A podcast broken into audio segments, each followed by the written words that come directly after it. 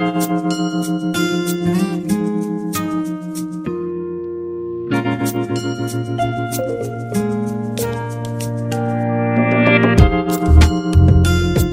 Msikilizaji, chini ya mwezi mmoja ujao, viongozi wa dunia na washikadau wengine katika sekta ya mazingira watakusanyika Sharm el Sheikh nchini Misri kwa mkutano mwingine wa mazingira wa COP 27. Lakini kabla ya kuanza kwa mkutano huo, viongozi na washikadau mbalimbali wamekuwa wakitoa wito kushinikiza hatua za haraka kuchukuliwa kushughulikia changamoto za kimazingira ambazo zinaikumba dunia kwa sasa. Hata hivyo, jamii na watu binafsi na mashirika yasiyo ya kiserikali mbali na kutegemea maamuzi na hatua zinazochukuliwa na viongozi wa dunia, wao wameonelea kuchukua hatua wenyewe ili kuhakikisha mazingira yanalindwa.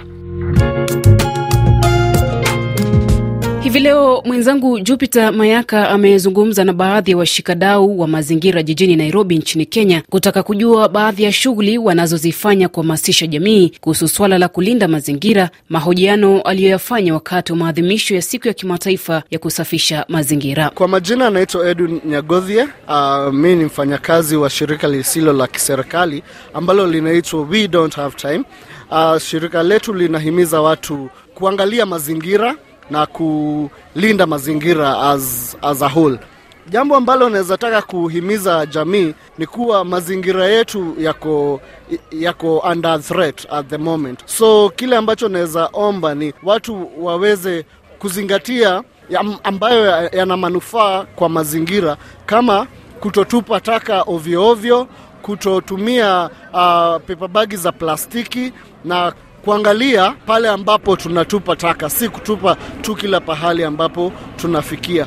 Katika shirika letu la We Don't Have Time tunasema kuwa kwa pamoja ndio suluhisho inaweza patikana kwa kuwa mimi peke yangu siwezi fanya, siwezi suluhisha mambo yote yanayofanyika duniani, so ni kwa pamoja tu ndio tunaweza saidiana. Siku ya leo kuna mashirika mbalimbali yameshikana ili tukuja pamoja tuweze kusafisha huu mtaa wa majengo na tukieneza uh, habari za amani na utunzaji wa mazingira. Kwa hivyo tukikosa kuilinda ama kuiangalia, hakuna pahali pengine tutaenda.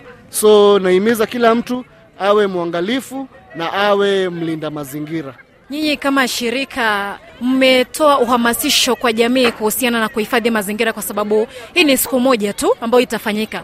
Tuta, watu wanaweza kufanya maz, usafi leo, lakini kesho, je, itakuwaje? Kwa sababu ni siku moja tu katika mwaka. Ndiyo, tumejaribu sana kufanya uhamasisho na um, jinsi yetu ya kufanya uhamasisho uh, sana sana iko pale katika mitandao ya kijamii uh, tuko na app ama application pale katika Play Store inaitwa We Don't Have Time, una download, alafu pale tuna tuko na campaign mbalimbali ambazo zinaweza ku, zinahamasisha watu jinsi wanafaa kufanya ili kuwe na suluhisho na vile ambavyo watalinda mazingira. Ni, ni jambo ambalo tunalikariri kila siku, si mambo ya siku moja tu, bali tufanye hivi ikuwe ni jambo ambalo tunafanya kwa kila siku tunaishi katika dunia.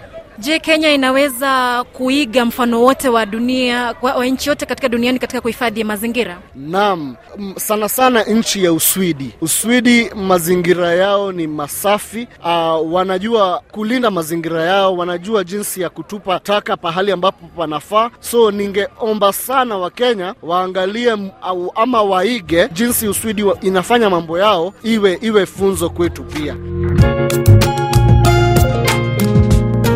Jina anaitwa ambassador ama balozi Philip Juma. Mimi ndio ni Global Peace uh, ambassador Kajiado County, na pia vilevile vile mimi ni kiongozi wa vijana. Mimi ndio founder wa organization inaitwa Takamali Initiative, inamaanisha takataka ni mali. So hiyo Takamali Initiative ina deal na environmental awareness, tree planting, cleanups na pia tuko tuna engage na women empowerment, youth empowerment, eh, mental, mental health awareness na moso pia tuna engage in charity activities of which by now eh, tume reach to over 1000 families through food donations. Na kwa siku ya leo nimefurahi sana. Mi ndio nilikuwa nimekuja kurepresent na timu yangu pia tuko na hao. Na kwa leo tulikuwa majengo settlements hapa slums tumefanya cleanups tumeingia kwa hizo maslam zote tumesafisha tumetoa magarbage na pia tumeleta community kwa empower na kuambia tukitoa hizi takataka zisirudi hapo. Na tunaona kuanzia sahii sasa pia tutakuwa tuna follow up. In order at least we have a good clean and sustainable environment and i hope that uh, kila mwaka ama each and every time ama once ama twice a month tutakuwa tunakuja tunafanya cleanups in, dif, in, in different areas na hata sahii bado nitaalika these are the organizations tuongatarongai kajedo county tuende sehemu fulani bado ni another slum settlements eh, tufanye cleanup na tutaomba sana watu watokee wakuje wahusike na mazingira na environment. Katika kusafisha miji ama kusafisha maeneo hii ni swala ambalo mnalifanya mara moja. Je mmetoa hamasisho gani kwa jamii kwamba wao binafsi wanapaswa kufanya mazingira iwe safi? Ndio hata nyie mkikuja mara moja kwa mwaka haiwi chafu kama vile kwa sababu ni athari kwa afya ya mwanadamu. Ni vizuri kama nimevoona hapa example moja hapa majengo kunao vijana wenye each and every time hujitokeza husafisha hizo ma, mamitaro eh, i think au collect either friday ama saturdays. So kwa hivyo pia tumeleta pia wanavijiji wengine tukawaambia tunaposafisha hizi mamitaro tunapofanya clean pia hao inafaa waichukue kama jukumu yao. Si sisi watu wengine tunakuja tunawasaidia. So kwa hivyo leo tumekuja tuoneshe njia kubwa ya kuambia pia we binafsi inafaa uchukue environment mazingira kama inavyostahili. Na tumeshukuru leo na tunahitaji na tutaona matokeo bora kwao. I, iwapo after tumefanya hivi pia naona wataendeleza na pia after sometimes tutakuwa tunarudi tuna check up tuone mali wamefika. Juu tumeambia tukisafisha waendelee na hiyo miradi. Unafikiri kwa nini kila mtu asichukue jukumu lake binafsi? Je mnatoa uhamasisho kama huo kwa kila mtu binafsi Ndio, tunatoa uhamasisho kama hiyo kwa watu binafsi, lakini kuna kitu inaitwa ignorance. Yaani wewe tu unajua hii ni mbaya, lakini una assume, unaona. So hizo ndio vitu zenye tunafanya sana, kitu inaitwa environmental awareness and sensitization, ile kuhamasisha watu ili kuambia ukutupa takataka hapa ni mbaya. Unaona? Hii maji, hii maji ya taka ikiteremka kwa hii mitaro ni mbaya juu italeta magonjwa italeta vitu kama kipindupindu watoto watagonjeka. So kitu ningeomba sana pia organization zifanye wafanye more inaitwa sensitization and environmental awareness cause watu huku unawambia kitu wanapuuza. Hiyo kuneglect tu wanapuuza na si vizuri kupuuza. Na nimejua vile tutashikana na hizi organization zingine hiyo ndio kitu tutapigania sana sana sana na tuhamasishe watu wapende mazingira binafsi.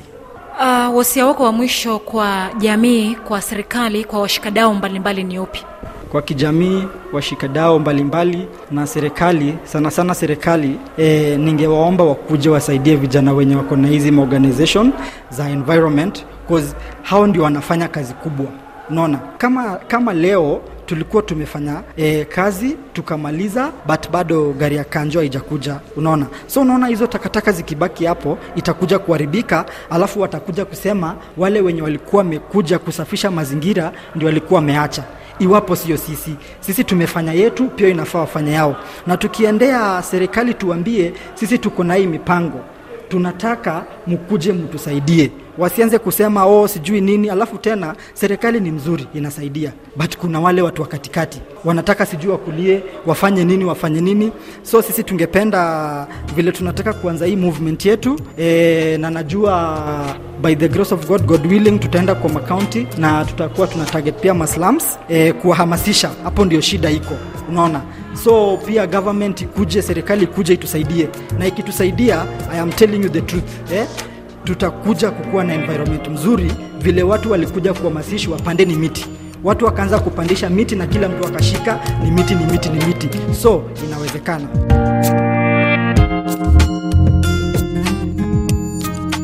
na kwa mahojiano yake Jupiter Mayaka, ndiyo tunafikia mwisho wa makala yetu hivi leo ya Mazingira Leo Dunia Yako Kesho. Hadi makala yajayo, jina langu ni Minslet Ijai.